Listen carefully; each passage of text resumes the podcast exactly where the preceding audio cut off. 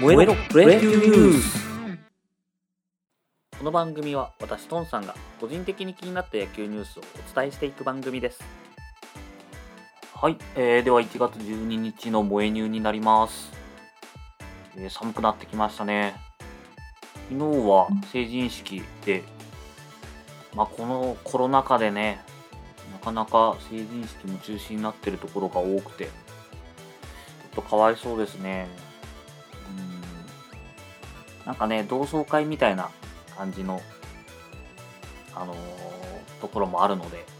久しぶりの友達に会ったりとかねなんかその会場でしか会えなかったりとかするのもあったと思うんですけども結構中止になったりとかでまあそれによって美容師さんとかがね影響を受けたりなんてこともしてたみたいで、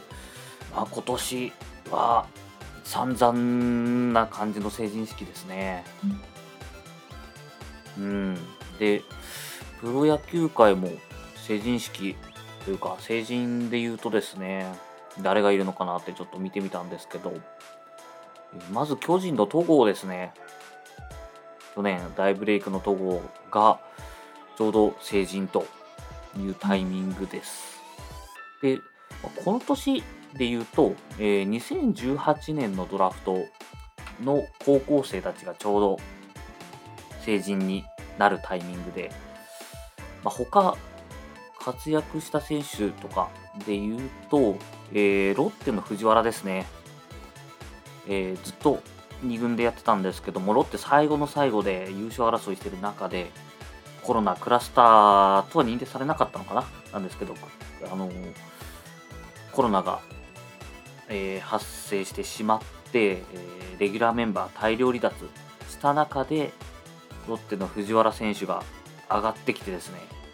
えーここでブレイクです。26試合出場というところにとどまったんですけれども、えー打率2割6分で3本塁打、ホームラン多いですね。打席数の割に。っ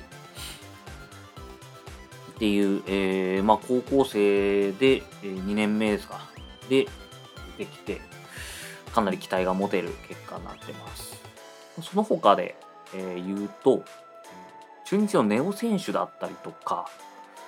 あとは、えー誰がいたかな、広島の小園選手とか、えーあと日ハムの吉田康生投手ですね。とか、そのあたりがちょうど高卒で入ってきたドラフトの年になってます。なかなかね、他の人たちは、ネオも、えー23打数2安打。えーまあ、高卒なんでね、まだまだ4年目、5年目ぐらいから出てきてもおかしくないとは思うんですけど、まあ、それでもね、4年目で出てきても大卒と同じですから。で、吉田康生投手も、えー5試合投げてるんですけれども、えー防御率8.41という、まあ、えーこれから期待する選手たちかなと思いますね。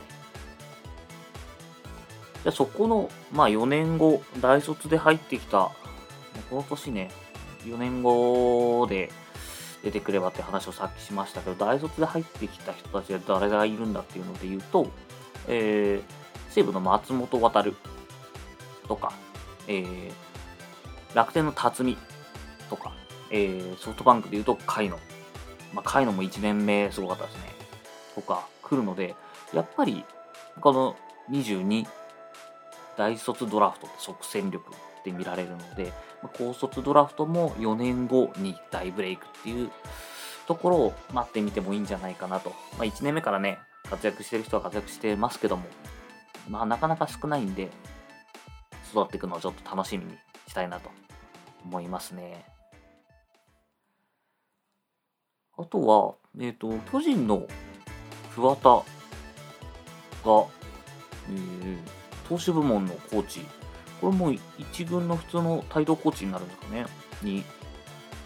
招聘されるみたいです。桑田はですね、まあ、巨人、えー終わって、その後メジャーに行って、メジャー1年、2年ぐらいかな、行って、そこから引退したんですけども、その後ですね、まあ、大学院行ったりとか、あとアマチュアだったりとか、なんか BL を復活させるとか、なんかいろいろ動いていて、アマチュア系に結構入ってたので、プロ復帰ってないのかなっていうのがあったんですけども、しかもまあ15年ぶりなんでね、かなり間が空いていて、巨人ってよく言われてるのが、あの、巨人一筋じゃないと、まあ、招聘しないっていう話があって、まあ、桑田はメジャーがあるんで、まあ、松井秀喜とかもね、メジャー行って、で、えー、コーチ招聘みたいな話もありましたけど、まあ、なかなかね、外行くと呼ばれづらいっていうのがあったりとかするんですけれども、えー、なんとサプライズで桑田真澄が巨人に参画ということになりました。背番号いくつになるんですかね。ちょっと気になりますが、まあ、肩書きもですね、どういう肩書きになるのか、うん、になりますけども、まあまあ、大学院で学んだりとか、結構理論派だったりとか、まあメジャーも知ってますしっていう、知識面で言えばですね、かなり幅広く持ってるうちの一人だと思うんで、来季、まあ、この巨人は大型補強しましたし、菅野残留しましたしっていうので、まあ、セ・リーグ制覇してソフトバンクを倒しに行くぞっていう体制をどんどん作ってり始めてる感じですね。うまくガチッとはまって回ったら面白いんじゃないでしょうか。セ・リーグのね、他の球団、すごいドキドキしてるでしょうけど、またどんどん巨人強くなっちゃうんでね。まあ、他のチームも巨人に負けず